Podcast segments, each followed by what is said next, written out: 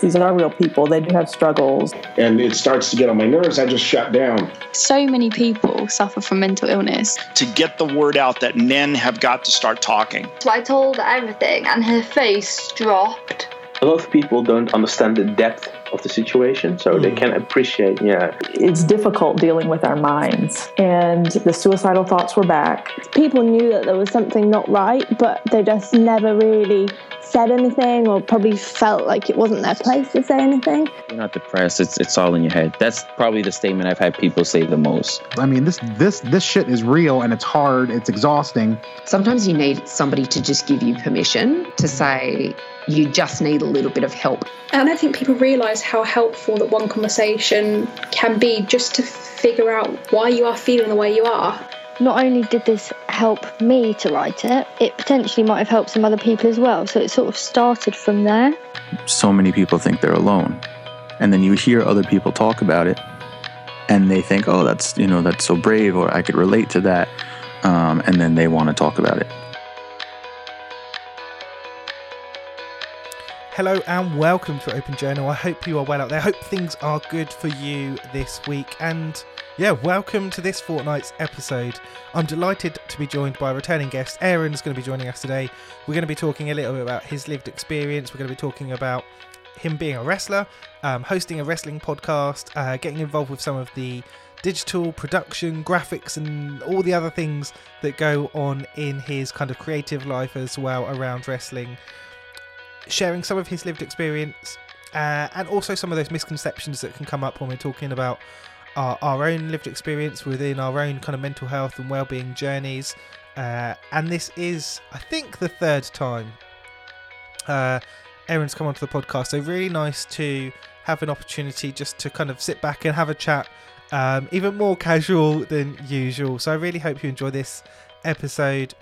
Uh, towards the end of our discussion again, if you're interested in finding out a little bit more about Aaron, his wrestling podcast, and the other things that are doing over at WrestlePlug, we've got all the links there. They'll be in the like the, the notes or the descriptions that come along with the podcast as well, so you can have a look there if you'd like to find out more about Aaron. Thank you so much for continuing to download, subscribe, and support the podcast. If you enjoy this episode, and fingers crossed you do, uh, please do feel free to leave a podcast review on whatever platform you're listening to this. It does help other people discover the podcast and discover these conversations, and hopefully help and support them on their journeys and prompt some future conversations as well. If you've already left a review, then maybe you're thinking about getting more involved and you'd like to even come on to the podcast yourself and share some of your own experiences and insights. And you can find information about being a podcast guest on the website, which is open journal b c dot com. That's it. Those are the two things. If you're if you're enjoying the podcast um, and you'd like to do a little bit more, get more involved, those are two amazing ways to do that. As always, I really hope you enjoy this episode. Thank you so much for continuing to support the podcast and these conversations. Big thank you again to Aaron for being our guest this fortnight. Here is our conversation.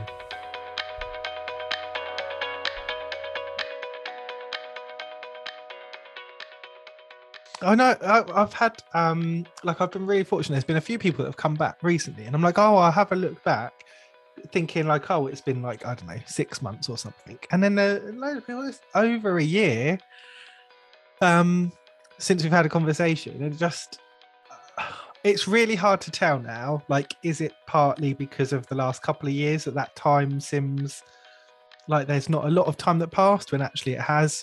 Um, I'm not really sure. Time feels a bit of a weird judgment at the moment. You sound like uh, Doctor Strange right now. Um The multiverse of podcasts. I, uh, yeah, no, you, no, you are right. To be fairly, I think when COVID kicked in, it it made a kind of, I don't know. It, it just feels like the last two years have been in their own entity. They don't feel like normal time. We've been on essentially, we've had our time dictated to us, haven't we, by somebody mm, else? Mm. Yeah, definitely. I think there's so many limitations and things, and. I mean, I feel like I've got, we kind of naturally rolled into a conversation before I said, oh, like, well, let's sit down and start. But yeah, it does, it does feel, I think it feels more strange when you wrap in um, like some of the stuff that you've been doing recently, where you're going to events where there's people gathering together and you're kind of getting back on with with uh, things that aren't just all remote. Mm. That's when I think it feels even more strange now, because you're like, oh, it's been so long since we've had the opportunity for people to gather together and to have those types of activities happen. It just, it feels so confusing where you've had, I mean, I guess time-wise there have been opportunities for some things, but there's a number of events that like haven't run for two years now, and it just feels really strange to sort of start to see some of those return. Normal life is, um, it's very strange. Like, I think I finally got to that point. Like, obviously we take what we do for granted, like mm. living, basically. We take that for granted. And I have been very intensely aware for the last couple of years, just mentally, how difficult it's been, how much of a, I don't know, it was very strange to have your, essentially have your freedom taken away from you. That's not something we're used to in a, you know, a Western civilization, particularly in a first, well, we'd like to think a first world country, although Rishi Sunak's doing his damnedest to make it a third world country. Um, and the bottom line is that, like, yeah, no, I just, I feel like I've only just now got to a stage of what I would consider normality. Mm. Mm. It does. It feels like a gradual journey. And I guess it depends, because it depends on what those things are, doesn't it? Like stuff that has, I guess, depending on the venue, outside elements or different things, they've now been able to happen arguably for the last year mm. um, at different stages. So it does feel strange that some of those have kind of continued. And then there's, uh, yeah, like like large events now I'm seeing, and it's like, oh, it's weird to get my head around. Uh, that's a live event. That's not something that was filmed like two years ago. I got so used to like, oh, that's a historical bit of filming. That's not what it looks like now. And it's like, oh no, like these things are possible and they're happening again now. Um, and that feels really positive. But I, It, yeah, it just feels like, I guess, like a positively strange thing, I guess, still.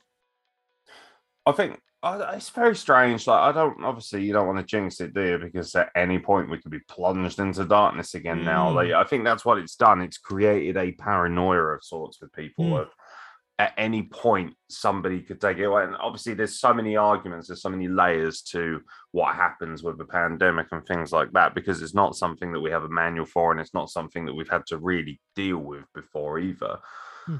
Um, we live in a very hypersensitive modern world, which, for better or for worse, can be progressive in some ways and not so progressive in others. But I feel like, um, I just feel like mentally it was. It was a very unnerving experience going through mm. a pandemic. Mm. I don't, I don't remember the last time I was on. I don't know if I was on during a pandemic or before it, or like, I can't tell you time wise because I haven't been organised enough to look. But I do remember. I think the last time we spoke, I think you just moved, because I remember us talking about like you moving to. Oh well, that's before the pandemic. So oh, so possibly then. I I feel like that was the last time. I think, unless I've forgotten one in the middle. Um, yeah, no, no, no. I'm pretty sure. Like, I haven't spoken to you since the pandemic, like mm. in terms of the podcast, at least. So, um, yeah, no. Well, I mean, had you unpacked two years like that? Right? I mean, you don't really. There was a lot to it. Um, I don't know. I guess. Hey, you're you're in charge. You ask the questions, and I'll answer them. I think. It is it is interesting. I mean, like I say, we've naturally kind of um uh, my my usual question of like, how's your last week gone, has gone out the window, and we kind of just rolled straight into it there. I think um that's the weird one, I guess, for I would say a lot of a lot of us that have online conversations or communities or groups that we're part of. Those things have kind of continued and we've interacted, and then you sort of forget that other side of maybe actually meeting people in person or having those one-to-one conversations. Um, because I, I remember we were like, oh yes, we're going to meet up at, we were going to meet up at a, like a Wetherspoons or something, or have breakfast, and the, the, the grand plans that were. And it's like, um, it's just reminding yourself to kind of re-engage with some of those relationships and those um, conversations on a one-to-one basis, like I guess, because that's where it feels like, oh yeah, like I've talked to you um, loads of times since then, but haven't really had a conversation, I guess, is is what I would say. Um, and I know that you're you're obviously part of a, a community, kind of leading a community um, that we've spoken about a couple of times before, with everything you're doing with with WrestlePlug, with the podcast and lots of conversations. But you also do have that side of, uh, I think I'm right in saying this, that you meet people in person as part of WrestlePlug as well. So there must be kind of a, a, a period you've gone through where you've interacted with people very differently over the last two years and now having that opportunity to return to seeing people. Like, what's that been like? Well, I mean, WrestlePlug provided a platform for me to essentially catapult into the wrestling business, which was great. But at the same time, it was... Um, I mean, I like to kind of keep them separate in the sense of, like, I use at WrestlePlug as like a, a format for recording because I prefer to use that than Aaron Nix, which is obviously my mm. name. Um, but uh, at the same time, I'm like, oh, um, it, it was very strange because obviously at the start of the pandemic, I had, you know, obviously that takes away my ability to train. That takes away my ability for physical interaction, obviously. Nothing is more physical and nothing is more close contact than wrestling. So, you know, like, sweat on me. That'll be fine, I'm sure. Like, no. I was like, I can just see Mike Douglas, uh, you know, get the old collar and elbow tie up right now. Like, come on, baby. I'm ready. It's time to recreate WrestleMania three. Um, yeah, no, that was that was obviously one thing. That was a challenge. Obviously, not being able to train, not being able to, uh, which, you know, kind of affected me long term because... Uh, wrestling is one of those things I feel like it's muscle memory. So uh, although you can still do it after a big break, it's very important to have that continuity. And I believe in training anyway as a concept. I know there's a lot of wrestlers out there like, I don't need to train. And um, they're the ones who normally end up going through tables in someone's backyard. So, um, yeah, no, that obviously the physical thing was, you know, it's very strange because I thought that where we have such a strong online community, that would give me enough of a mental sustenance to work my way through it. But after a while, I started becoming incredibly depressed and also very stir crazy mentally, because it's not with me. And I'm sure a lot of people might be able to empathize. I found that it wasn't a case of being indoors frequently that it was an issue to me, because I can do that anyway. But it was the idea of knowing that the freedom wasn't there. As long as you know that you have your freedom there, you don't particularly mind whether you exercise in or not. But as soon as it's actually taken away from you, then there is that kind of mental block of, oh, okay, well, if I go outside, apparently Boris Johnson's going to be waiting and he's going to slap me around the head with a fine. So, and but it's that general kind of consensus of, I mean, you could still go outside, for instance, you could still go to the shops, but it was eerie. It was like being in some sort of novel, some sort of story, some sort of movie, a post-apocalyptic scenario. And it, it became very uneasy and unnerving. You couldn't go and see your friends. You couldn't really travel much. Like, you know, my, my mum, for instance, she lives uh, a two hour drive from me now. Um, you know, there was a long period of time where, well, for better or for worse, I didn't get to see her. Uh, you know, and not being able to have social interactions that you take for granted anyway, when you don't have a pandemic in, can actually start to affect you a little bit more long term. But there's also the flip side, isn't there? We saw a lot of people who suffer with severe social anxieties and things actually very much thrive in this environment. I'm not saying that's necessarily a good or bad thing. That's up for interpretation. But there are still a lot of people who almost in a way got used to being in a lockdown and enjoyed the concept of a lockdown so much that they weren't actually that perturbed by the concept of it when it came back to the possibility of going back in again for a third time. Yeah, definitely. I, like, there were some really interesting things that came out. I think, I guess, being... uh being more aware or more engaged with kind of the mental health and well-being conversations, I was kind of where we were going to see that impact in terms of kind of social anxiety and some of those people thriving more because we were pushed into that situation that actually is more safe, more comfortable for them. But one of the things I hadn't expected was there were so many articles and reports of um, people with different types of abilities and disabilities um, finding greater success with employment, because suddenly the things that a workplace might have had to change within a physical setting, they didn't have to do, because this person's working from home, working remotely, and can kind of set up their own their own stall, so to speak. And um, it's just, it was one of those, it was one of a few things that I found quite striking, where it's not like this new bit of technology has come along, like um, Zoom and Skype and, and stuff were, were around before. Um, we've had mobile phones, we've had emails for a long time. Like, there's plenty of ways for people to work remotely. And it does just seem that people weren't, I guess a combination of people weren't trusted. Um, and there is such a fixation on, still a fixation on, this is how we've done it, and so this is how we're going to continue to do it. Um, and we think we're being super flexible by giving you an ergonomic keyboard or a desk that goes up a little bit. It's like, that, that was wow. the revolution.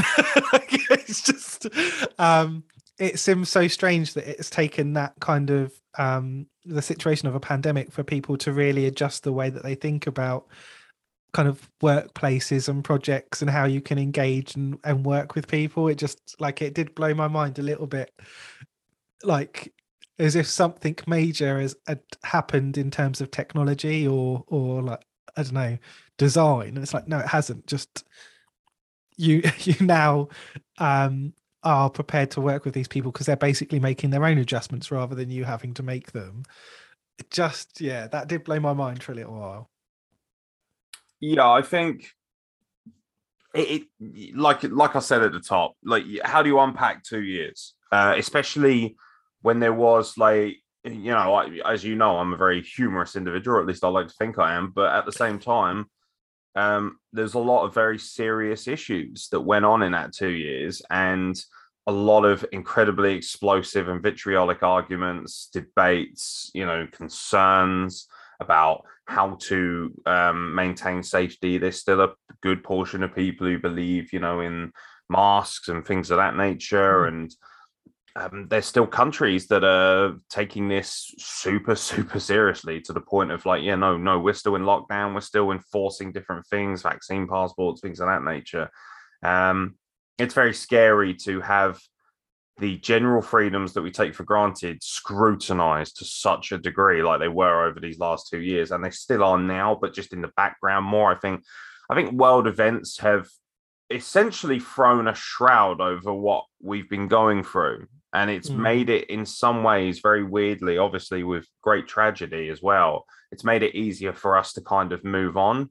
Mm. Like, we've bounced from one tragedy to another now. And that's kind of how we live our, Uh, our consumption of media, particularly with news. It's it's a mm. case of, yeah, yeah, we're in a pandemic. Oh, there's there's all-out war breaking out in Eastern Europe, so we're gonna we're gonna bounce to that now, and mm. you know, nobody's gonna even talk about COVID again. And it's it's amazing how difficult the two years was for the pandemic. But it's also even more astonishing just how quickly we're able to flippantly remove that, at least in the consumption of, you know, mainstream media. Um, well, you think and- of like the pandemic itself was uh, almost a rebound from Brexit for us. Like, there was there was so much talk and conversation around. Yeah, that's working out well. Yeah, the impact that was going to have, and we kind of moved on to um, moved on to the pandemic, and oh, isn't it great? We're we're we've gone through Brexit so we can produce and keep hold of all our own vaccines. Um, like, yeah, it does feel like you kind of bump from one thing to another. Um, and I'm, uh, I'm wary, we, we have also just done that for our, our conversations. And there were a couple of things I really wanted to ask you about, especially given it's been apparently such a long time since we, we've spoken. Yeah, where the hell have you been? What have I, you know, been? I know, I know. Up to, mate? Like, where's our Weatherspoons breakfast? Like, oh, I know. Um, so kind of tied into to the stuff you've been doing with WrestlePlug, and I would say uh, from my side, there's there's a few different things that looked like they started off as hobbies. So the stuff you were doing with WrestlePlug, with the with the podcast and the groups, but also some of the stuff you were doing with um like design, uh graphics, productions and things like that, seem very much like they've grown into uh, like professional things that you're putting together, you're hosting or providing or producing. Like there must have been quite a fulfilling journey there. I guess that's happened over, like we say, over this sort of period as well. But um, it seems really nice to have seen some of those things grow, and for the recognition for some of the stuff you're doing to have grown as well. What has, what's that journey like been for you? Because obviously there must be quite a lot of work you're putting into those things as well. Yeah, the process isn't as easy as people think, uh, particularly when you're speaking to people. Like you realize that providing a service, whether you're donating it or whether you're being paid for it, um, like for me, I pretty much fine-tuned all of my skills in that over the pandemic. But it wasn't one of those things where I just... I haven't come out of it and felt like mentally it was a great thing for me. I didn't think, oh, I made great use of the pandemic and, mm. you know, really kind of sharpened my tools, uh, so to speak. If anything, I didn't get any kind of boom or feedback or real growth in what I was doing and the passions, of course, that I wanted to pursue in our business until after the pandemic. Because, of course, you know, no shows means that mm. there is no need for graphics. There is no need for video. There is no need for wrestlers. There is no need for, you know, the Egyptian death machine to come in and smash people up. Like there's there's a real kind of disconnect there. So you don't feel like you've done anything in this in a sense of achievement. I think that's obviously a mental issue for me as well. A lot of my closest friends, of course, will probably tell you, like, yeah, Aaron spends way too much time um just not really giving himself enough credit or not stopping to enjoy what he does, because I'm always striving for something better. So even if I do achieve something or make something that's, you know, considered fantastic by a client, my brain is always wondering what the next level to that is. How can I improve that? And sometimes that can manifest itself very negatively because I'm obviously never satisfied with what I'm doing. But on the flip side, it can work as a positive because I feel that without it, um, I wouldn't strive to be better. Um, so I need that kind of negative outlet of, I can do better, to be able to make it into a positive and make even better work, which obviously hopefully will excel and make me more of a recognized name in what I do. But I, the process of it is, I've always kind of, you know, had an interest in it because out of necessity for the podcast, the podcast, when it started, you know, if you go and watch like the first few episodes now, the graphics are not exactly um, high end. And I'm now lucky to be in a position where I can kind of look from the other end of the spectrum. But it's taken five years. I, we had our five-year anniversary last month. You know, it's five years of um, growth and learning and difficulty and strife and everything else that you can imagine um, to get to that sort of point. So the journey actually has taken probably five years to get to this point, and it's come with a lot of learning hurdles and a lot of difficulties and a lot of arguments and conflicts and things that I don't really have that much of a problem with. Um, so for me, I think the process, the journey of getting to be a somewhat professional, depending on how you look at it, because there's always going to be people who strive and excel more than you do. I think I think the process of it wasn't nearly as fun as probably people think it was. I think it took an incredible amount of graft and an incredible amount of effort, um, which is good in a sense, because obviously I don't take it for granted. Every show that I do, every show that I perform, regardless of what it is, I never take any of that for granted. I always find so much joy, so much passion, and so much graft in what I do. So every show I turn up to, even last Saturday, I've got a show this Saturday, you know, I'm working pretty much every weekend. It is that thing of like, every single one of these shows, every single one of these opportunities is a chance for me to excel and get better. So I really work incredibly hard. People see that whenever they work alongside me. And I guess I haven't really stopped to really appreciate the journey to get here too much, because this is a very evolving entity. It always changes. They're always looking for something new. This isn't a standard job. This isn't a retail job, for instance, where you go and sit behind a counter all day and you repeat um, the same mundane task.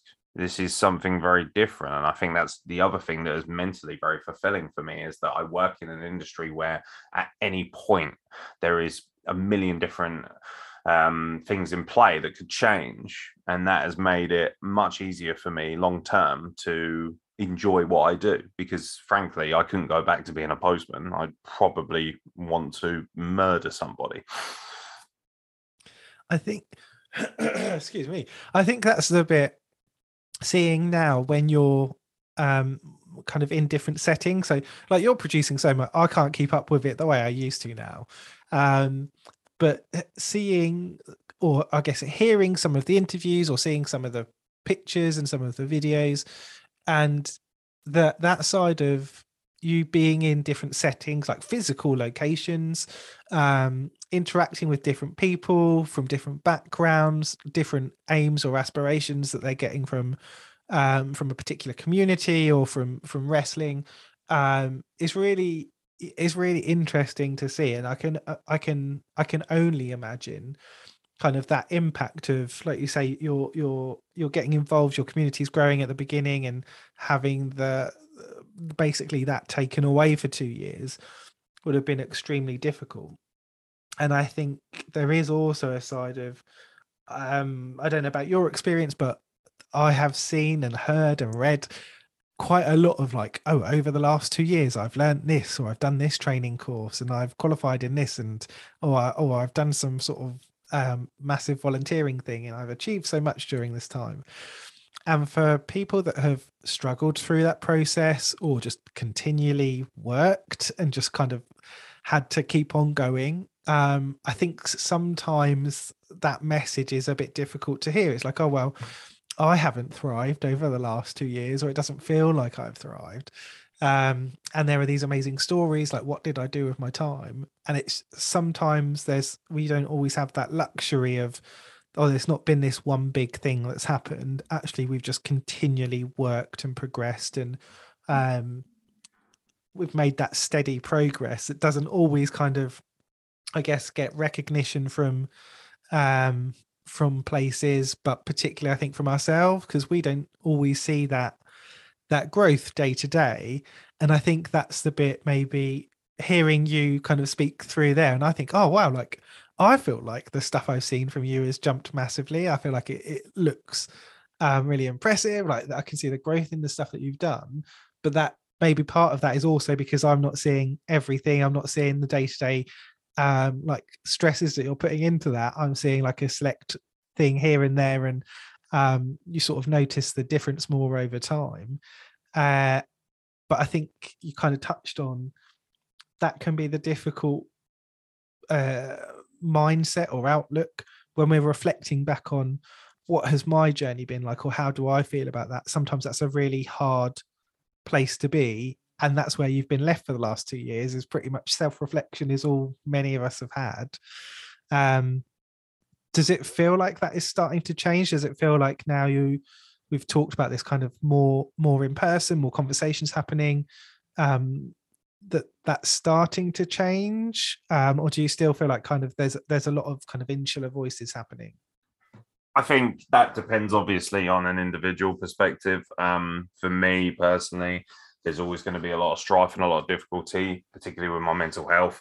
Uh, when it comes to the business I work in, some days are more stressful than others. Obviously, you know, what we've realized with social media, and I'm no different in that respect, is that people only see the end product of what I'm doing. So they see the videos, they see the graphics, they see, you know, the body slams, whatever it is that I've, mm. you know, contribute to the wrestling world of the weekend or whatever it might be. And um, they think, oh, that looks fantastic. That looks shiny. He's obviously living his best life. But what, as with any concept of social media, people don't see what goes into the background. For instance, you know, you can follow all these beautiful Colombian women on Instagram, but you don't see the process of how many times they have to take a photo, or the preparation that they might go through to just to kind of give you that one moment, that that almost that like facade. It's all a, a shine on an intricate design that is behind of that.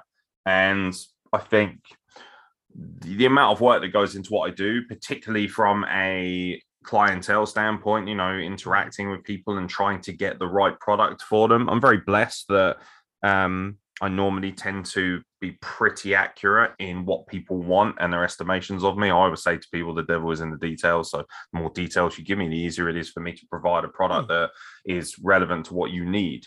But there is that thing of sometimes where you sit there mentally and think, oh, wow, like, you know, people are just like, hey, you got my matches ready yet? And it's like, sometimes it can take twenty, thirty hours of editing to get things right. Um, and there's also the post edit and things like that. This is the thing. If you don't understand the prerequisite abilities or the tools needed to provide the product you're asking for, it can be quite a flippant process, uh, especially if you're one of the clients. And I understand that to a certain degree. So you have to find the right balance because, you know, the customer is always right, as they say. But at the same time, the customer isn't always right. The customer isn't always aware of the process that is needed to get to the end product that they want. Um, so for me, like, it's it's like I'd rather just unpack it simply. In in the two years of the pandemic, I struggled astonishingly with my mental health and also just the general concept of being a caged animal, which is never a great thing for me. As you know from previous podcasts as well, I'm a very anti-conformist kind of mentality. I don't really believe in a lot of the Um, authority principles that are bestowed upon us in society. Like, I don't, obviously, I don't, you know, go out of my way to break the law or anything like that. I just feel like we should always test and, you know, see how far things can bend. I'm one of these people who believes in pushing boundaries to see what we can do. Um, and I just felt like those two years, I was not able to do anything truly that fulfilling. And, you know, yeah, like you say, it's lovely to hear all these amazing stories of people like, oh, during the pandemic, I took this course and now I'm certified in this. And I, I really use this time to grow myself. And, you know, I went to the gym a lot and tried to sort of get a control on my diet and tried to do different things. And I went for country walks. And obviously I was very blessed that where my, you know, my full-time job is working, you know, on a farm. Um, it was very easy for me to kind of spend time with the horses and things like that. And that was obviously very fulfilling mentally. But after a while, with anything, you hit a wall. I, I never, I, at least from my perspective, whatever I'm doing, even if it brings mental sustenance, after a while, I hit a wall where all of a sudden it's like, okay, like I've seen the horses every day for the past six months. This isn't fulfilling me mentally anymore. I need to switch gears or do something else. And that was one of the biggest challenges of the pandemic because, yeah, sure, I was able to kind of rest on the ability to be outside a lot more than, say, the average person. Mm. Um, but I still felt like I was locked in. Like, when I got to the farm, it was almost like this hypothetical wall was built around me. And it was like, okay, that, that's cool. You've got freedom, but you haven't. Have you really got that much freedom? Like, I could go and walk wherever I wanted in the countryside. We're very blessed where we live. It's just endless, endless miles of forest and things of that nature. But it's also that element of always knowing in the back of your mind that, you know, it's kind of a controlled environment. It, it almost felt like the Truman Show, where you just mm. expected somebody to just, I don't know, you always felt like you were going to hit the limit. You were going to find the edge of the glass dome or whatever it might be.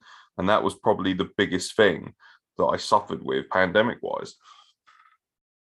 Yeah, it is, it is interesting because I think, like you say, you make that assumption that, oh, you've got the outside space and um, the only time that's a difference is when you move, isn't it? Like that first bit would have been like, oh yeah, like you say, amazing. I've got all this space. I've got the place for walks. I've got all these, um, I'm making assumptions now. There's all these animals around. Um, that's but, a good assumption to make. Yeah, that's, that's good.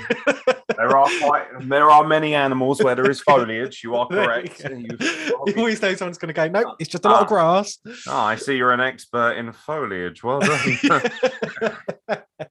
um, But the only time that's a difference is when you move, like once you're there and you're settled and those things aren't new, you've still got a restriction on, like you say, what you can do, where you can go and things like that.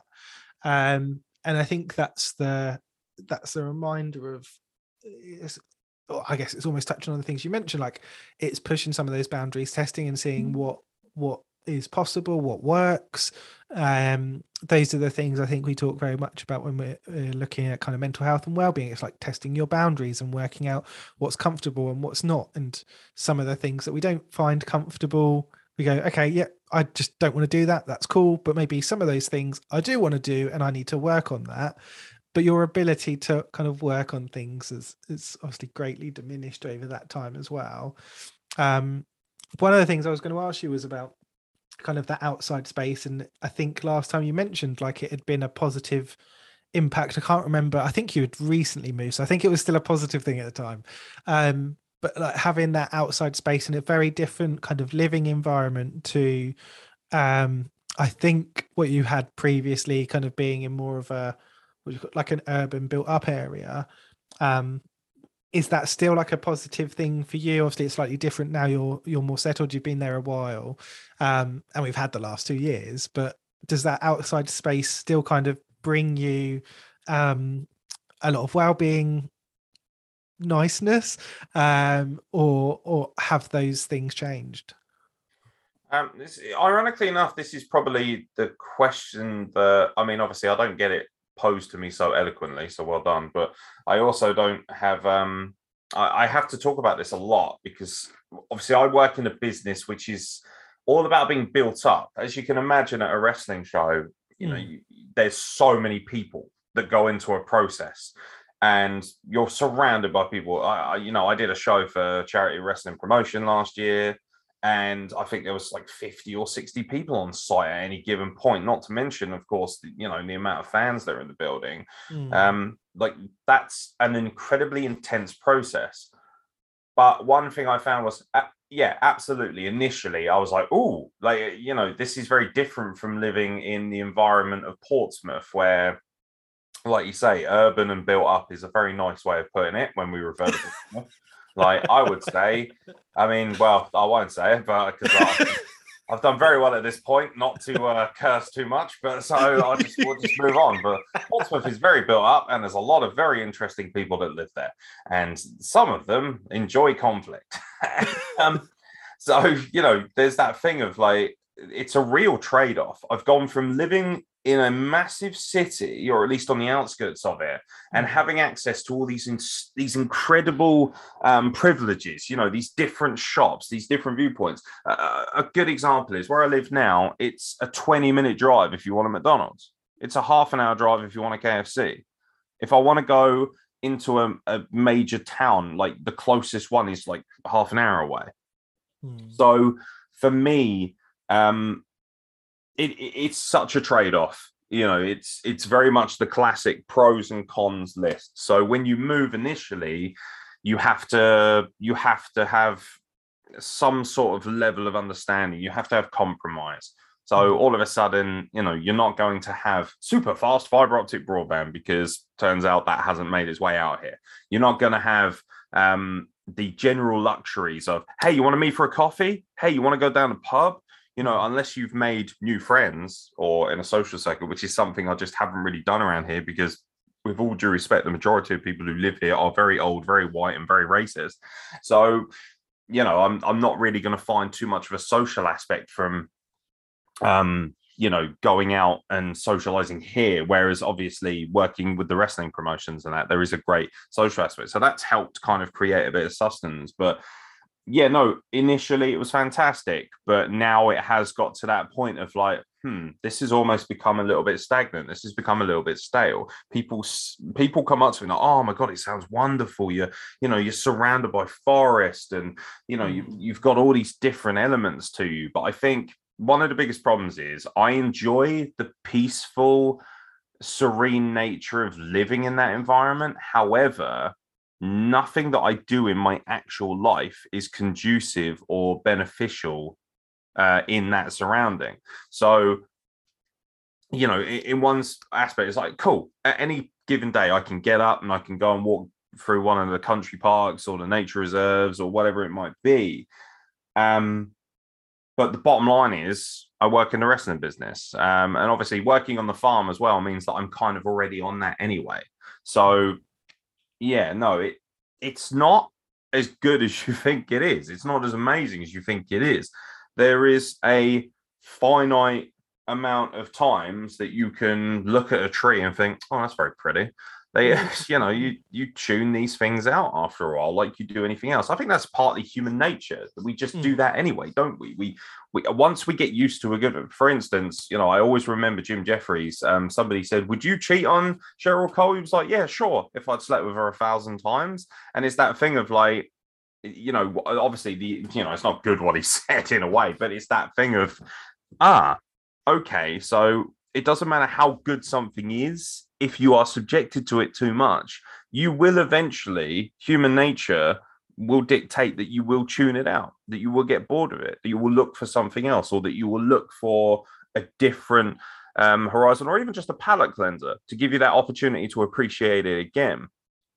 And um, I, I don't know, you probably don't know, but like I wrote my car off last year. So that, of course, made it more difficult for me to have access to areas outside of where I live, going back home, for instance, going to, you know, training seminars or whatever it might be, going to shows is a little bit more of a difficult process at times. Uh, and that is another thing. You realize when you live in an area like this, that if you don't have like um, a certain level of not wealth, but, you know, a good economy, you need money. You need money to live in an area like this, actually, because you've got to pay for more petrol than the average person. You've got to have a car to get around, really. You, public transport is pretty much non-existent. All the trade-offs have to be weighed up. So every time I think, oh, you know, it's lovely that nobody's going to come and pester me and I live in the middle of nowhere and it's very peaceful. But there's always the flip side of that. If you're feeling rough, if you're feeling lonely, if you're feeling depressed, it's going to take me a good two or three hours maybe at times to see somebody who I cherish mm. um, or see somebody that I like or somebody that is close to me already, that I've already built up a wonderful friendship with. A good example is my friend Dexter, who Uh, lives in Portsmouth. Like, he's one of my best friends. He's one of the most important people in my life. If I want to spend time with Dex other than chatting on the phone, which we're very lucky of, because for me, I'm still not one of these people who finds enough emotional and comforting sustenance in that ability to just ring somebody up. Like, that's great that I can ring you up. I still am one of those people who thrives on the ability to actually spend physical time with people. A lot mm. of people have kind of evolved from that, and I haven't. Like, I need to go and see my friend Joe, who lives in Waterlooville, and go and have coffee with her and listen to, you know, how her boyfriend pisses her off. I, I need to go and see Dexter and talk about wrestling and play Warzone together. Yeah, we can play Call of Duty on the Xbox online or whatever, but that's not the same as being in a room with somebody. It's not the same as that.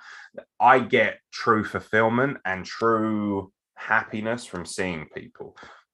You know, there are there are three or four people that live on the Isle of Wight who I love and cherish like no other, who are absolutely incredible to me. That's where I um tend to train in terms of wrestling now, and not being able to actually see them physically, you know, yeah, sure, we can do Zoom chats and stuff like that, and that's okay, but not being able to see them physically has been an extremely difficult process, because I love being around them. They are truly some of the most special people I've ever met in my life, and they have really impacted and changed the way that I look at life.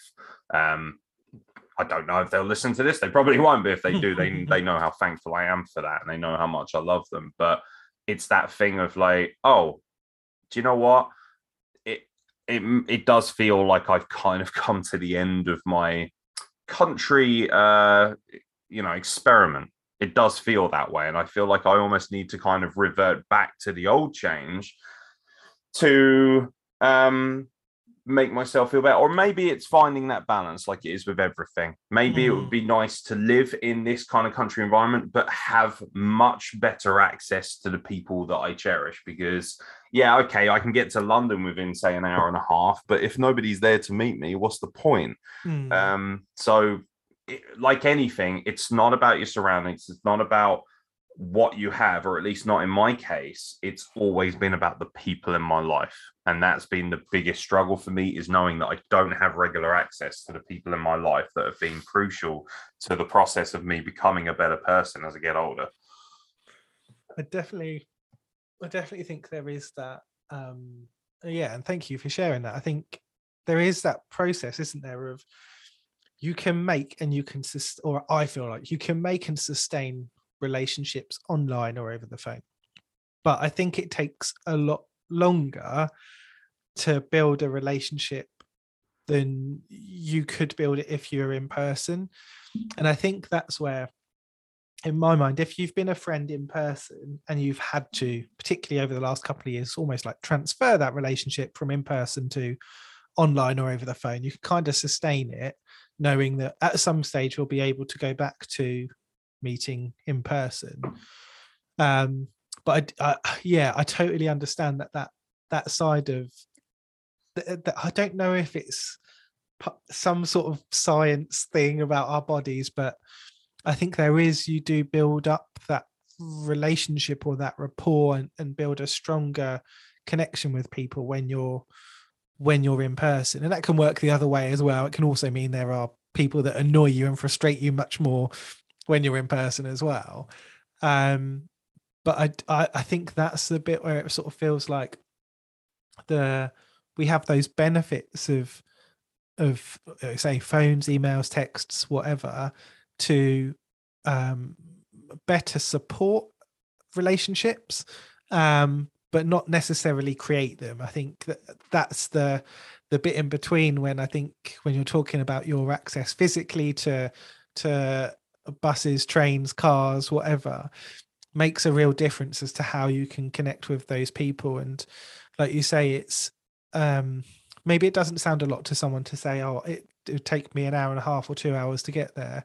And it's like, well, yeah, if you're thinking of that as maybe like a one-off once every six months or whatever, but if that's someone that's, like you say, like one of your closest friends, you probably want to see them more than like once every six or nine months or twelve months or however long. Like it's someone that maybe in the past you would have seen every week or every other week. Um, and that impact is not just the time, it's like you say, the financial cost, cost of, of petrol uh, is, is drastically increasing in the U K. I think I feel like uh, just all the time train prices go up. Um, so the cost of travel is increasing um, at a time when potentially we're trying to manage a lot of other costs as well. So it becomes uh, almost a luxury to have a friend or to be able to, to meet a friend that is anywhere other than where you are. Um, and I think that's going to be something that uh, I don't know, like now is going to be more noticeable, because I think where it feels like in the past, that wasn't quite such a big thing. We weren't choosing between, oh, you know, do I want to go to, like you say, go to London or Oxford or wherever and go and meet somebody and, and have a, a day out with a friend. Whereas now it's like, well, actually, I've got bills or shopping or whatever else to pay for, and I don't know if I can afford to go and see that person because now they don't live around the corner or I don't live around the corner. It's not going to cost me five pounds to see them. It's going to cost me fifty or seventy or however much. And that's a, a big cost for a lot of people to be able to, to maintain those relationships at a time when, you know, I mean, we spent the first half an hour saying like, oh, the, the, things are a lot more possible now, we're doing more in person, we're kind of connecting, we're going to events and things like that, but that's not what everyone's doing. Not everyone has the financial ability to to do that, and maybe they're they're they're not as um financially or location wise as close to the people that they want to be. It can be a difficult process. I think we do kind of make those assumptions, oh no, things are now possible. Well, actually, you know, most people are a lot worse off financially now than they were before. Um, it's it's not the same environment, and it can be it can be a struggle. But I think hopefully, trying to be positive about it, is it has also been a period where people have thought a lot more about um, how they want to spend their time, what they want to spend their time doing, whether that's um, paid work, um, doing stuff as hobbies, or just personal, social, leisure time. Um, there's a lot more, or it feels like there's a lot more reflection and evaluation of what do I actually want to be doing? What do I want to be spending my time doing? What do I want to give my expertise or my attention to? Um, and I guess I'm hoping that people feel a bit more engaged, even if we have to work towards the, that being financially possible. Um, they're really thinking and reflecting on, on what they want to do. So it's interesting hearing you talk about um, maybe there are different changes that I could make to be happier where I am, and and thinking about that. And I think that's a really, I feel like that's a positive place to be, because you're reflecting on, actually, there's, there are some real strong points. There are some really positive things I take from uh, my life and from being where, where I am, but there are also things I would like to adjust or or maybe make potential changes as well. Yeah. Uh, I think where I'm getting old as well, I'm just, I, I, I feel old, man. Like, wrestling is beating that out of me. Um, you know, what little youth I had left is kind of dissipated. I just, I feel like um, it's, it's a living, breathing entity, life, and you have to constantly evolve and change. And we as humans have been asked to change in the last two or three years like never before. Like, you think like societies that came before us would probably have one serious flashpoint potentially in their entire lives, whether that be a world war or whatever it might be. And now we're sort of being asked to kind of bounce from one horrific tragedy, or maybe it was exactly the same as it was. And maybe the only reason that we feel that way is because we have all this mainstream media coverage. You know, mm. the world is opened up to us now, whereas it never was before. It's, you know, I, I have people always approach me and say, oh, can you believe this horror and this tragedy? Like, this never happened in my day. It's like, it probably did. It's just the fact that, you know, you didn't have you so didn't many know. ridiculous news stations covering it at all times from all different perspectives and viewpoints. Um, it's, it's, it's, uh, you know, I mean, how do you answer certain things like that? You, mm. you don't, you have to learn to kind of bounce through it. You have to learn to evolve. Otherwise it will swallow you up. I, I mean, you know, you know me, I have a million and one different stories and anecdotes I could tell you, but I guess it's relevant to mm. how depressing or how happy you want to be on a podcast of this nature. So I think it is it is interesting. You kind of reflect on, on history, and again, not prepped enough to remember exactly what article it was, but I do remember reading something recently that was like, anyone that's, I think it was like thirty-five and under, has just grown up through um, like one crisis to another of varying different levels, whether that's been like financial recessions, um, like job losses, um, wars, terrorist, terrorist attacks, but now pandemics. Um, and like you say, I, th- I think there is also that aspect of probably over the last thirty-five years, there's there's been that boom in communication as well, in terms of how accessible uh, information and different voices are to us now. It's not just, you know, here's the news twice a day with the same people reading it. It's, you've got um, different people voicing opinions, which I think is, while it can be dangerous, actually super important, that you're not just hearing all of your information from one person and one point of view all the time. Um, it's like one of the, in my mind, it's one of the first things you're taught, like when you're maybe at school, definitely at college, is like question the sources, like, who's telling you this? Why are they telling you this? Like, what's to the, what's their benefit? Doesn't mean it's true or it's not true, but just think about why they're telling you this information. Um, so yeah, I definitely think there's, there's been a lot that has happened over the last few years. And I'm, as you say, I'm sure there's lots of lots and lots of different stories we could have here. Um, but I am cautious. I've somehow already taken up an hour of your time. Um, it. Uh, come on. Must have more than that. Like, hey, I did like five hours of watch-alongs last night, you pussy. Come on, let's get on with it. Five hours of open journal. Are you ready? I remember. I do. I remember like, early days having uh, an amazing conversation with uh, a guest, and I think we spoke for like three and a half hours. I've, I, I've not checked. I feel like it's probably one of the least listened to episodes because it's just, I think in the end I split it into two actually.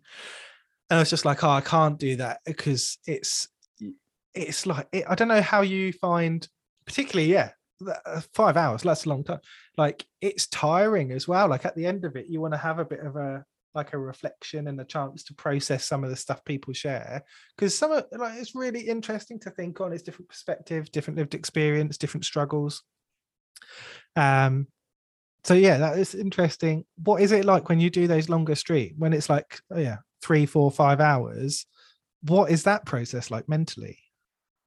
Hilarious. Um, to be honest, like it, it depends on it depends on obviously who it is. For instance, um, you know, I did we did a series of watch-alongs last night. I don't know if you've watched any of the watch-alongs that have really become their own beast, their own animal, their own entity. Um, so the concept is that I sit down with a friend or somebody from the wrestling business and we watch the most horrific car crash potential matches that you can find on the internet. Um, uh, I will say this for anyone who's like, oh, that sounds like fun. Be warned, it is extremely graphic, not just what we're watching, but also our coverage of it is extremely offensive if you are of a sensitive nature. So um, bear that in mind, because the content is extra. I mean, case in point, we watched a barefoot death match from Russia last night. Um, this was, yeah, like unnerving. Already I'm tapping out. Yeah, I, I, I feel like, with all due respect, you're a very nice man, but I feel like you might not have the stomach for something of that nature. And um, th- there is an extremely amount of inflammatory and offensive language in my podcast. And something that I've really taken pride in is that mental, do you know what, it can be mentally taxing, it can be very unnerving, because obviously you've got that process of five hours and things like that. That's absolutely fine. I, I find that easy because I'm conditioned to it now. I've done that mm. so many times. Okay.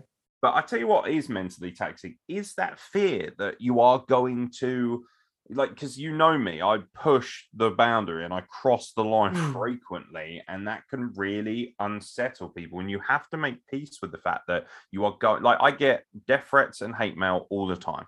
all the time.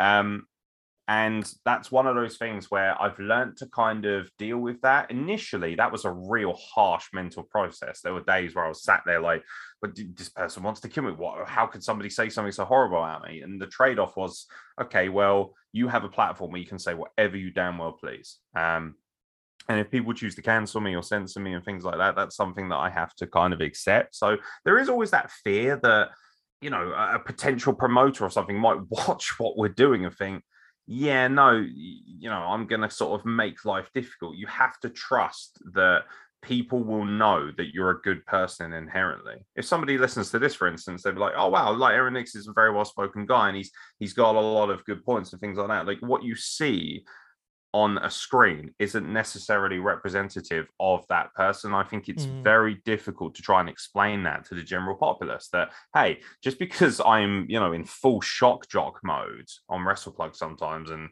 basically trashing A E W and, you know, doing Vince McMahon impressions about him trying to assault people, like, that's not necessarily my personal brand of behavior as such as it is a level of entertainment.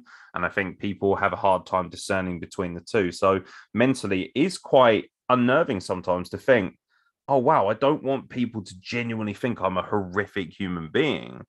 But then at the same time, I'm also in a business where, you know, shock horror, I play a bad guy. And in mm. many ways, um, I just manifest all of the darkest elements of myself into that character. So mm. to me, it's it is basically an extension of who I am. It's the darker, more miserable side of me that, let's be frank, a lot of people want to pretend they don't have, but they do. And for me, I, I find it's very difficult to find the balance sometimes. That's the mental strife that I go through, is finding the balance. Oh, can I can I do this? Can I say this? Can I behave this way, but still feel from a a moral perspective that I'm a good person? And I think, you know, that's always going to be a perception of how people see you. Um I can't say, like, for instance, I'm sure Mike Douglas thinks I'm a nice person. Well, I hope so, because he's had me on here for over an hour. But it's that thing of like, okay, so I have to hope that other people will find, you know, they'll look for the true perception. They'll actually give me an opportunity and say, okay, you're not actually that guy from WrestlePlug all the time. You're not continuously being an asshole in that regard. You are actually a good person who cares about people, who is, because I am, I'm very caring and I'm very kind and I'm very generous and I'm very giving of my time. But when I use WrestlePlug or when I do anything on WrestlePlug, there is very much a sense of, this is my platform and I am going to present a certain form of entertainment. This is not necessarily a reflection of my personality as such, or if it is, it is not the be all and end all of how my um, my personality or my kind of character should be perceived. And I think that is, you know, just from listening to it back and what I've just said over the last sort of five minutes gives mm. you an idea of the the real difficulty mentally um, when you are essentially providing a level of entertainment that is very kind of shocking and very, very different to anything else. There is no medium like professional wrestling. There is no handbook. There are no rules to what you do. And you can take it as far as you want to take it, or you can stay in that comfort zone. And I would rather present something that is truly outrageous, but also much more true to my identity and how I might perceive things, even if it is the darkest side of my brain, than just be a bit of a cookie cutter bitch like a lot of people are in their content. I don't believe in that. And frankly, a lot of the content that I either consume or see, I can't tolerate because it just feels very disingenuous. So although mentally it is a bit of a struggle and there is a fear of how I'll be perceived, I would rather go through that and know that at least what I'm creating is one hundred percent organic and authentic to my thought process, if not necessarily my personality. I think, again, yeah, thank you for sharing. It's really interesting to hear that insight, because I think I guess it's different fields, because in my head, I think there's there's two big things with with some of the stuff you do, and it's that you are presenting, which means you have to turn stuff up a notch anyway to engage. And um, I would say usually you see that in a, someone being overtly positive, but it can be anything. Like they uh, they have to turn up um, whatever they're doing to engage people, to grab their attention. Talking about Raw is not a positive experience. and then you, and then you have the wrestling side as well, which is that that added thing of um, essentially playing characters, which I think it'd be interesting. I guess the difference between the the responses that you get from within the wrestling field, and maybe that's something that's for another day, but. Um, because I think people that are outside of that, I don't, they're the people I think would maybe struggle or not necessarily know that side of you playing a character, or you like turning yourself up to twelve, or or that idea of, like you say, kind of, I've I've picked these particular characteristics or parts of my traits. These are now going to be, rather than part of me, these are going to be like the core things that make up kind of who I am when I'm when I'm doing this. Um, And I, I can imagine how, if you're outside of that circle, that might be a bit strange.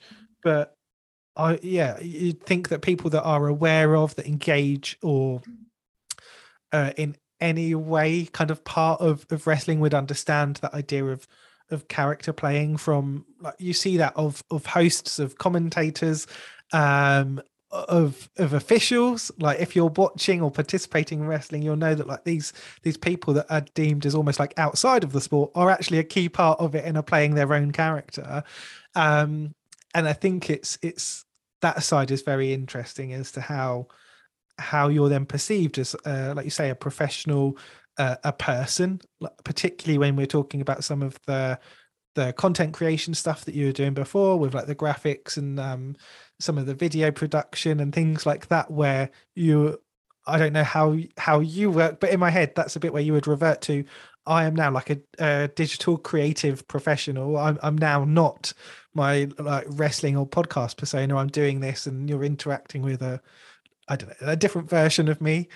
Um, it's, yeah, I, I can understand how that, or I can imagine how that would be quite taxing as well, because there, there are different sides to you in different ways that people are going to interact with you, and maybe have different perceptions of who you are, because prob- uh, probably is maybe unfair. Possibly the thing that they're going to see you for is the thing when you're, you're in character and you're playing that role that is drawing attention. And that's not necessarily the version of you that they're going to interact with, depending on how and why they're interacting with you.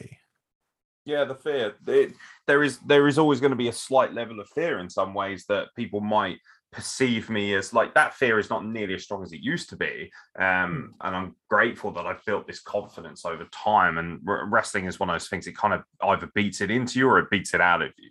And I've, I'm very lucky that I've, in some ways, kind of really thrived in this environment. You know, wrestling has dragged my sort of inner personalities out more, but it is that thing of like, it's always going to be a trade-off. If you're happy to completely push the boundaries, push the limits of how people perceive language or character, then you are going to have to accept that certain people are going to find you highly inflammatory.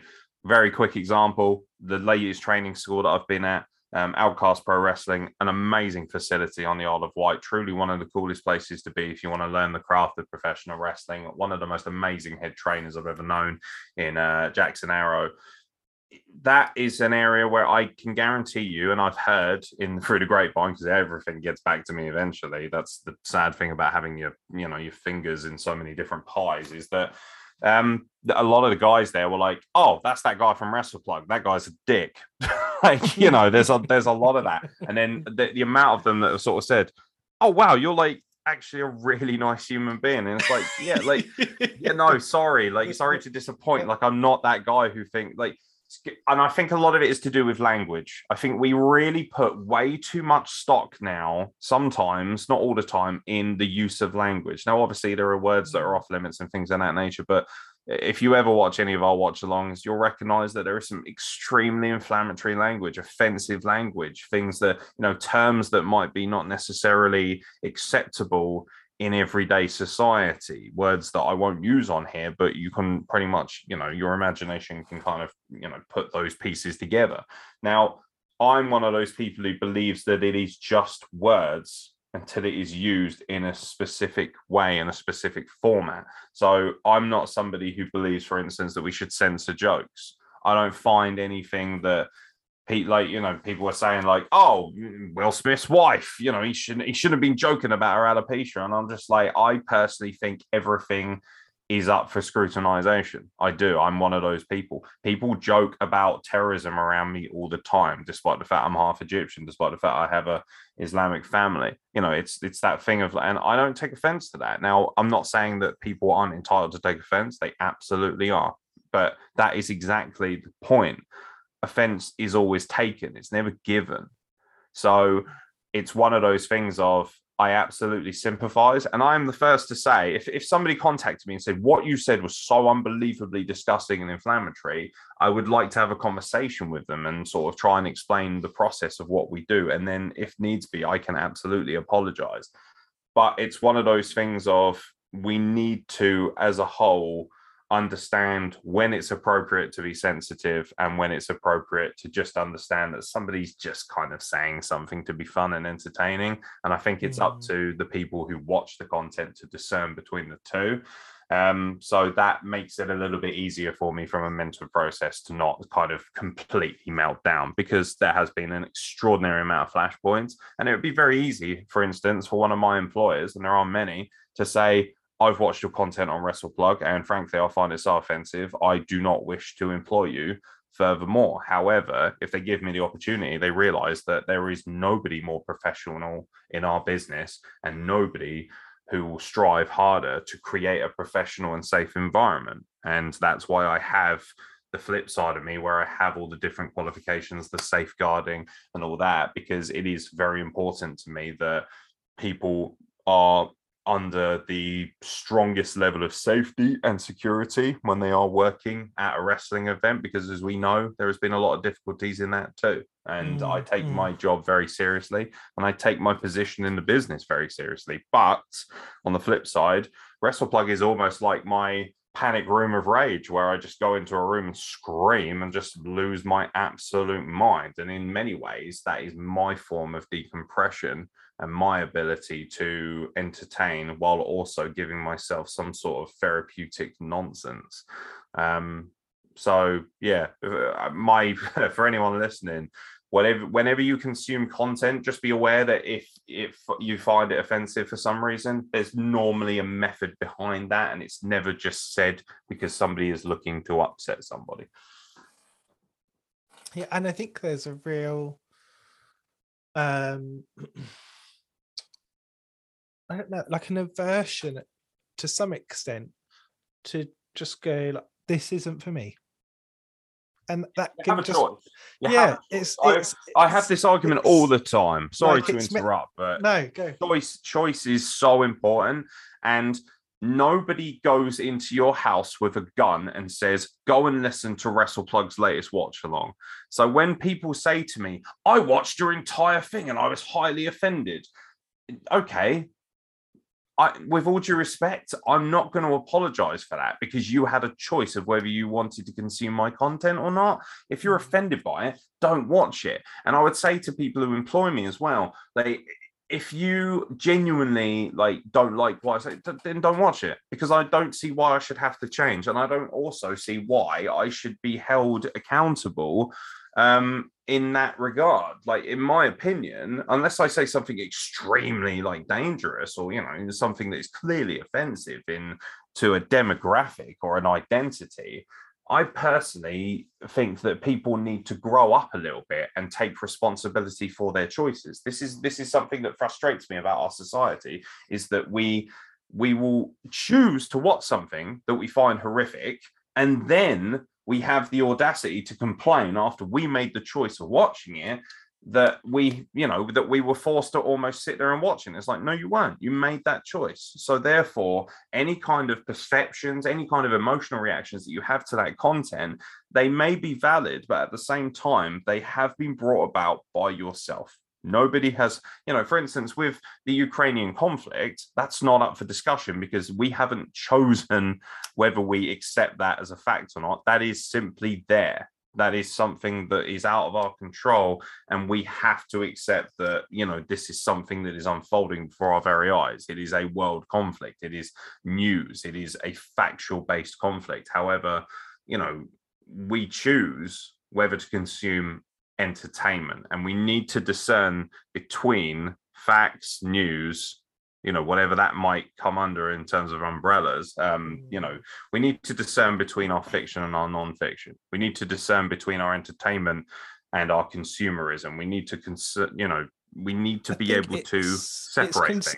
It's consistency as well, though, isn't it? Like you say, if you've got um a fairly consistent tone and uh a language or environment that's set, um, and people know what to expect when, like you say, if they're gonna uh, listen or watch a whole episode or a number of episodes, um, it's un- uh, theoretically um, it's unlikely that they they're then suddenly, by, you know, episode five, going to have something that's like, oh my goodness, like, I can't believe they said or did that.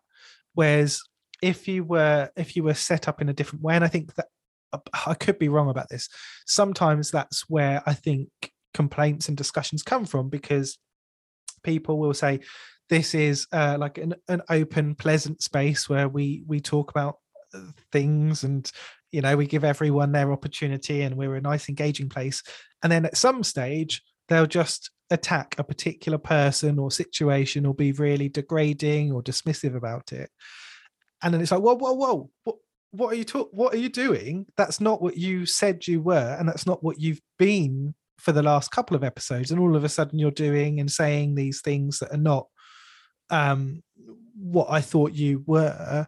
Um, and I th- you think of, oh, yeah, like, I, I yeah, don't want to necessarily give an example, but there are particular people that I would say are, are not past cancelling, but just no one would bother, because we're like, okay, that person is very much like that. I was thinking, like, Piers Morgan's a good example. Like, who really cares? Like, we all know who he is, the way he speaks, the way he acts, that's who he is. Mm. Um, but yet someone that's maybe on a, like a, a panel T V show that's like, oh, we really engage and talk about mental health and well-being, and it's a really important thing to us. And then in the next, you know, episode, they're like, oh my God, look at that person. They've, they've packed on the pounds, and their, their body looks really different, and uh, are very aggressively kind of attacking that person's diet or physical shape, or, or what's going on in their personal life. It's like, well, you just said you were like a, a really like uh, a well-being, positive place, an open, engaging place. And I think it's, for me, it's the, it's the setting that you establish, and it's the the abruptness that you interrupt that with. And I think that's something that you what I feel like you've articulated really well in previous conversations as well. It's like, this is what we have. Like, the people that are here really enjoy it, really engage in it. It is not for everyone. It's not meant to be for everyone. If you like us, listen, engage. If you don't, there are other places to to talk about um, wrestling or, or, or other stuff. So we're here for those people that want to be, and equally those that don't want to, don't have to. Um, yeah, I, I use a very brief kind of um, f- phrase or saying, however you want to put it. And that is, you know, there's a reason why you put a sock in the door, isn't it? Because, you know, you don't want everybody walking in and watching you do the deed. And the bottom line is that wherever WrestlePlug goes and whatever content it does, it is very clearly signposted on the door what it is. So don't walk into a door of a brothel and be surprised and shocked and offended when you see people having sex. That's how it is. Like, you know what is inside, you know what you're going to unpack. Um, so don't, you know... Don't don't be stupid. Don't be silly. You know, take a responsibility as to what you're doing. Take as well, as well as well. This is the other thing as well. It's so easy to consume things without even bothering to kind of look at it first. Like, we just do that now. We just kind of go, oh, okay, that's a thing. I'll do that. And it's like, did you stop to think about, you know, who who's reading the fine print? Who's reading the description? Every single one of our YouTube videos has a description. How many of you are actually bothered to read that? The title is normally a giveaway. If we're calling it, you know, like, for instance, one of my videos, I think I said, we watch an absolute shitstorm of wrestling from Canada or something. You can't possibly think that from that title, oh, these guys are going to be unbelievably pleasant and positive about this experience. Like, you've got to apply sensibility and a little bit of intelligence. And I'm not going to mince my words here. There are a lot of people who are too stupid or don't want to take the responsibility to do that. And that's not really my problem. That's a their, that's their problem. That's a you problem. That's not a me problem. If you're just not... laughing, just laughing at the difference of the the examples we've given. I've gone for a daytime T V show. You've gone for a brothel. Exactly. Yeah, but that's also the kind of people we are. Yeah, that's, yeah. Because um, obviously, you know, Michael Douglas doesn't know what a brothel is. Bless him. He's a quiet, simple, and innocent man. Like, you know, I the bottom. The bottom line is we live very different lives, and I'm okay with that. But surely this podcast is a fine example of how people who have very different outlooks and very different, like, I'm a very inflammatory person. I like mm. to curse. I like to swear. I like to make horrendous analogies, as we've just noticed. Well, I wouldn't even go, trust me, if you think that's horrendous, you do not want to watch WrestlePlug like a day of that, man.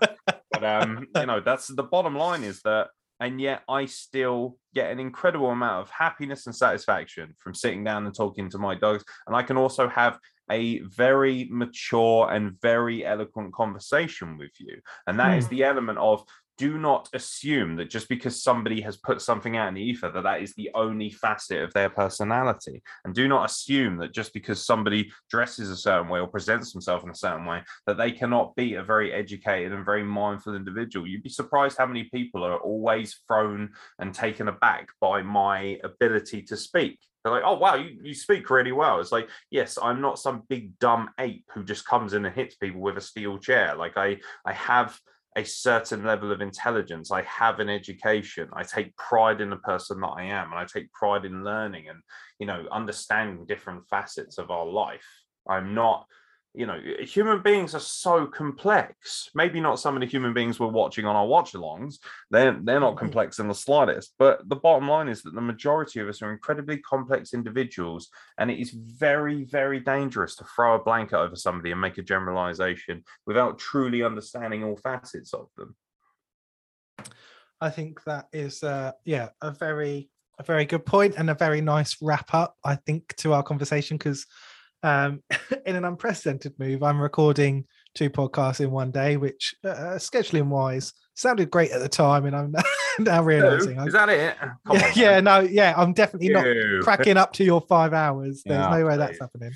Um, it's been really nice to to sit down and have a chat and to hear kind of how things are going. I would definitely need to, yeah, have uh, another talk in a. a Wait, when are you cashing in your money in the bank? It needs to happen soon, doesn't it? I feel like I, um, I, I have. I've got to say, I, I on the odd bits of of uh, WrestlePlug that I've been catching, I have noticed there is a, a very strong steer away from their their products that I watch more often. So I think it'd be really interesting to to chat about. That is a very um, fancy way of saying I like A E W a lot more than W W E. I, I appreciate that. Don't think I don't appreciate, like, I can read between lines, honey. Like, I, I got that one very easily. I was just like, oh, so you're a big mark for the C M Punk. Look forward to uh, talking about that. You know what? I, I I didn't think it was I didn't think I was that bad until I realized the only the only W W E stuff I was watching before, like I, I quite liked, um, for all of my sins of it, like I quite liked the Roman and Brock stuff that had happened recently. That was the only thing I'd I'd watched the like the highlights of their interactions. That's how poor my taste is. And then, do you know what? The A E W stuff has got worse because now now the Roman and Brock stuff is over. The only W W E stuff I watch is when Cody's on. Uh-huh. It's so bad.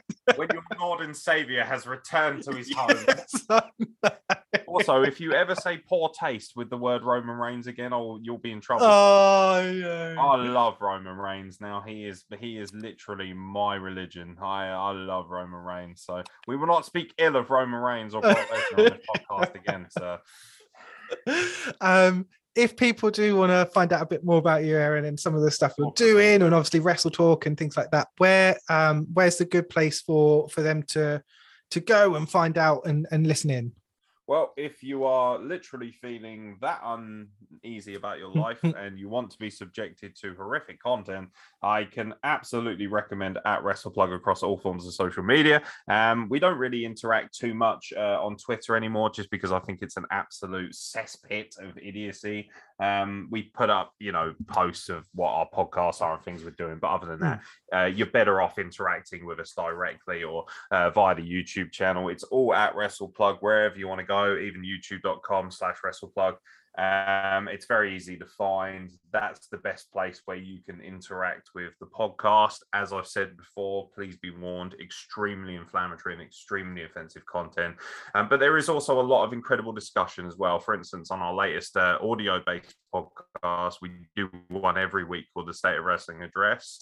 Um, there, there was an incredibly heart, heartful, um, I sh- should I say, a... Um, A very kind of uh, meaningful debate about representation in wrestling and why there is such a lack of Middle Eastern wrestlers. And, you know, we have a great deal of ethnic diversity and mental diversity as well uh, mm. across the board with our co-hosts. And that's something I'm extremely proud of. So when people hear me sort of maybe making, you know, for instance, Alex, who comes on, um, you know, he has um, severe autism, you know, he has Asperger's, and um he calls himself the king of Asperger's style.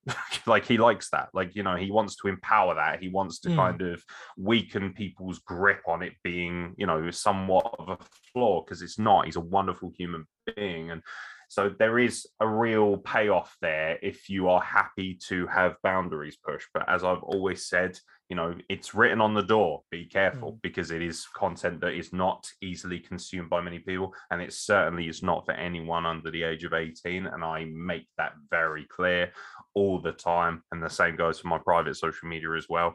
Um, anyone under the age of eighteen uh, will not be, you know, allowed to follow or consume my content, um, obviously knowingly. You know, I can't police it entirely, but it is one of those things. And also, if you want to check out actual design work uh, and you want to see what I offer in terms of videography, design, graphic design, that kind of stuff, um, it's Aaron Nix Design, A N Design on uh, Facebook, and at Aaron Nix Design on all forms of social media as well. And again, there are some inflammatory comments, some inflammatory opinions, because it is my personal social media, but that tends to be a little bit more down to earth, uh, mm. a little bit more personal based and less character driven than, say, the content that is put out there by WrestlePlug or my persona that I obviously um, work as in the wrestling business, because I am not a legitimate Egyptian death machine, and I would appreciate it if people stop messaging me assuming that I actually do like murdering people, because that is not a thing.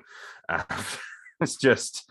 No, you'd be surprised how many people take this stuff at face value. But mm. those are my social media links, so check them out. And um, rather, just very quickly, I did mention Outcast Pro Wrestling. You can check them out, Outcast Pro Wrestling, on all social media as well. And if you're looking to get into the wrestling business, or you've got an inkling about it, um, that is a really awesome place to start.